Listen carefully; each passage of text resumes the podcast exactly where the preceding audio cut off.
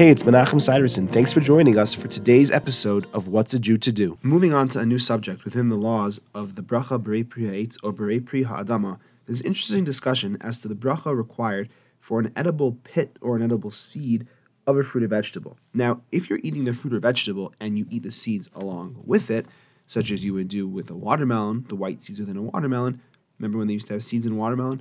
The bracha is obviously not required for the seeds because that's included in the berei pri ha'adama in this case that you're making on the watermelon itself. But should you actually want to eat only the seeds of a fruit or vegetable for some reason, when they are edible, there is a disagreement among the authorities as to whether the bracha of those seeds is always going to be shahakol, or for a fruit it will be ha'etz, and for a vegetable it will be ha'adama.